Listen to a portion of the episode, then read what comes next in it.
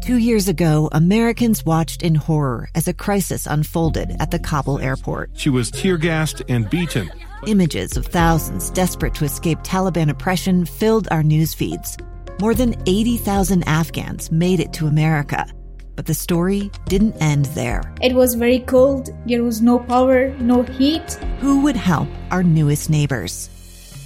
I'm Andrea Smardon. In Stranger Becomes Neighbor, you'll hear the stories of some remarkable refugees who left their homes and their dreams behind only to start over from zero. Their only possession was three blankets. And you'll meet Americans who stepped up to help them. You want me to come when you deliver your baby. What can one person do in the face of an international disaster decades in the making? That's Stranger Becomes Neighbor. Find us at kslpodcast.com, follow us on Apple Podcasts, or anywhere else you listen. Inside Sources. Welcome back. We've been tracking President Joe Biden uh, holding a press conference to lay out his budget proposal, his aspirations for a budget for the 2023 fiscal year, which uh, begins at the end of September.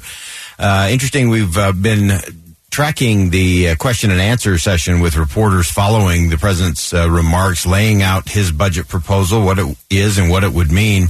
And nearly every question, but every question but one has been about his comments regarding Vladimir Putin. Uh, and so the president's having a hard time uh, shifting the topic. We thought this would be a pivot kind of uh, press conference today where he would try to get back focused on domestic policy. Uh, the press does not seem to be interested in that. Uh, they keep coming back to that. But we're going to track that down and we're going to dig into why the president's words matter, what the meaning is, and what it really means for everyone trying to move everything forward.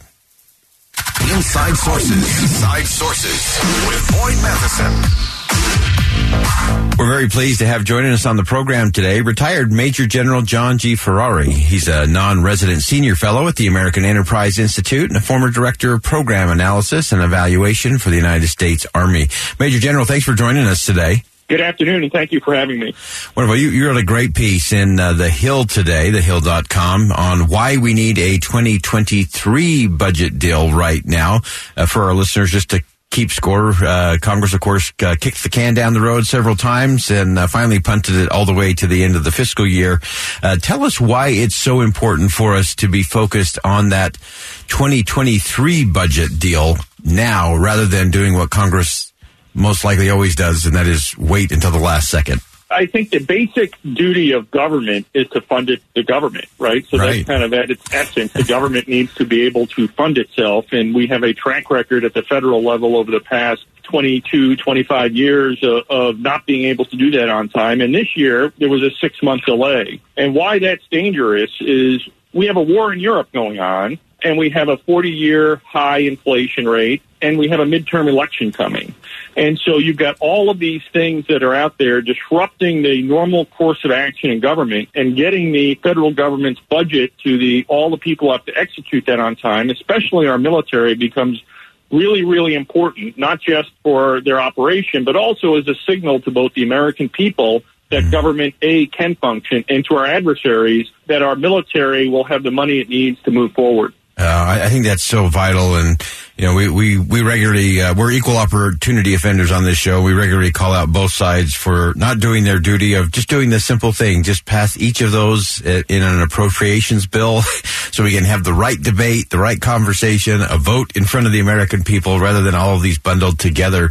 Uh, but but I want you to to dig into this a little bit in terms of the planning because I, I do think that's so critical not just the message that it sends to folks here at home and to our adversaries, but also to our allies around the world. But give us a sense from especially the planning purposes, uh, why that's going to be so vital. Well, it's so vital because just think about the war in Europe and the procurement of munitions and weapon systems in, in case the war escalates, right? So what you need to be able to do is to get the defense industrial base moving, and but but it can't move and it can't do the production without without the money. So when you have these continuing resolutions and you need to scale up production, you actually can't do that. And so we need to increase the procurement quantities in 23, but we can't actually do that if we're functioning under these kind of temporary funding measures. Yeah, these uh, continuing resolutions, uh, and that really does pre- present uh, prevent that. Uh, give us your perspective uh, again from the kind of from the military standpoint, and both in terms of planning, but kind of a mindset issue. How does that play out, really, from the the top of that chain in terms of big decisions to be made in terms of, of hardware and assets down to the frontline soldiers? So the problem is that because for 20 years we've had this delay in appropriations, right, uh, often up to six months, is people have come to become accustomed to that. So what you have is the, the massive bureaucracy that goes and buys weapon systems that provides gear to our soldiers. They wait. And so you wind up losing six months of time in the procurement process of getting them what they need. And so essentially we give a advantage to our adversary. So instead of having the weapon systems and the bombs and the and all of the other things that we need, right? We delay that all by six months, and that just is not a good signal to be sending with the war with with the war war going on right now. Yeah, and really losing that, uh, as you said, six months. You really kind of lose six months at a time, don't you? As as uh, Congress delays. You do. So as uh, as we look at this moving forward, obviously the president today uh, putting forward his version of the budget to kind of begin that whole conversation.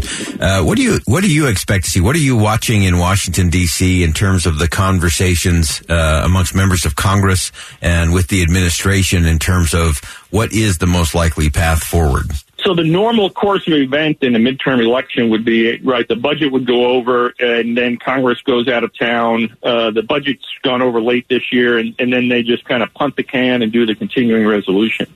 Right. So what we're saying is uh, in the article is, hey, maybe let's do it differently right now. What we already have, and what they, the Congress and the administration already agreed to a 2022 2,700 page omnibus legislation that provided $1.5 trillion for 2022. So why not start there where we agree? So that 2,700 pages was agreed upon by a very large bipartisan consensus in the House, in the Senate, and by the administration. So rather than kind of come up with all sorts of new ideas, let's just start with that, increase the amount of funding to take into account inflation and some new things that need to be done, and then get that to the floor, get it voted on. That's the only way we're going to be able to get an appropriation on time. The thing about the Appropriations Act that a lot of people don't realize is that while they they do have appropriations in them to provide the resources, there's a lot of policy inside the Appropriations Act, uh, one year funding agreements. Uh, and so what happens is, right, they, the, the, both sides of the aisle fight over those policy issues what I say in the article is, well, listen, we just fought over them in 2022, and if we reached a bipartisan consensus, let's not open those up again. And the only discussions we really have time for now is how much money for defense and non-defense and what new programs. And if we do that, then there's enough time for Congress to both pass the appropriations and get on the campaign trail. Yeah, and that uh, and that is always the key coming into September. Is uh, you start looking at all those congressional races that are going to get close and tight as they move towards November. Uh, not a lot of people want to hang out in uh, Washington to to see that fight through when they need to go raise cash and uh, campaign amongst their constituents, uh, which is a sad thing. and I'm I'm hoping you're right that we can at least have somewhere to start from. Uh, so that we're not going to get to September and then just kick the can down. You know, usually they kick that to the week after the election day, uh, or maybe two weeks, give themselves a little Thanksgiving break as well. Uh, but this is a, a, better thing. And again, given the dynamics that you've pointed out in terms of the uh, economy and inflation and the uncertainty in terms of uh, things happening in Ukraine, uh, seems to me to be a really good time for Congress to step up and do their job in a in a little different and a little better way. It is, and uh, you know, after the midterm elections, right? There's there could be, if you believe the polls, a change in congressional leadership. So that's also going to mm. induce a delay this year, right? Because the new leadership will come in, they'll redo committee assignments, and and they'll have to really start all over again in the budget process. And so you're really not looking at post Thanksgiving to do a budget, you're looking again at March or April next year, and so that's why it's really important to get it done before the election. Uh, that's that's so such great insight. That certainty is such an important part of this. Uh, we always talk about certainty in terms of the business cycles and what they want. Uh, we need that in a lot of our elements of government, especially as it relates to our military as well. Retired Major General John Ferrari, again, non-resident senior fellow at the American Enterprise Institute. We appreciate you weighing in today. Great piece in the Hill, and uh, we look forward to having you back soon. Thank you very much. We're going to stay with the conversation when it comes to the president's budget and his proposed tax on the wealthy. Mr. Wonderful, Kevin O'Leary from Shark Tank, has a few thoughts about that you might want to listen to. Stay with us coming up after bottom of the hour news. I'm Dave Cawley, investigative journalist and host of the podcast Cold. In October of 1985, a woman named Sheree Warren left work at a busy Salt Lake City office to meet her estranged husband at a downtown auto dealership. She never made it home. Sheree's car surfaced weeks later in Las Vegas. In the parking lot of a hotel casino. No one knows how it got there. Strange. It was strange. Both Sheree's estranged husband and her boyfriend raised suspicion for investigators. I kind of thought that he might have done something. But no arrests were ever made. In Cold Season 3, we dig into double lives, make new connections in the case, and examine the difficulty raised by reasonable doubt. We want answers just as much as anyone else. They have creeps like that now, too, so nothing's changed. That's the new Cold Season 3 The Search for Sheree, now available anywhere you get your podcasts.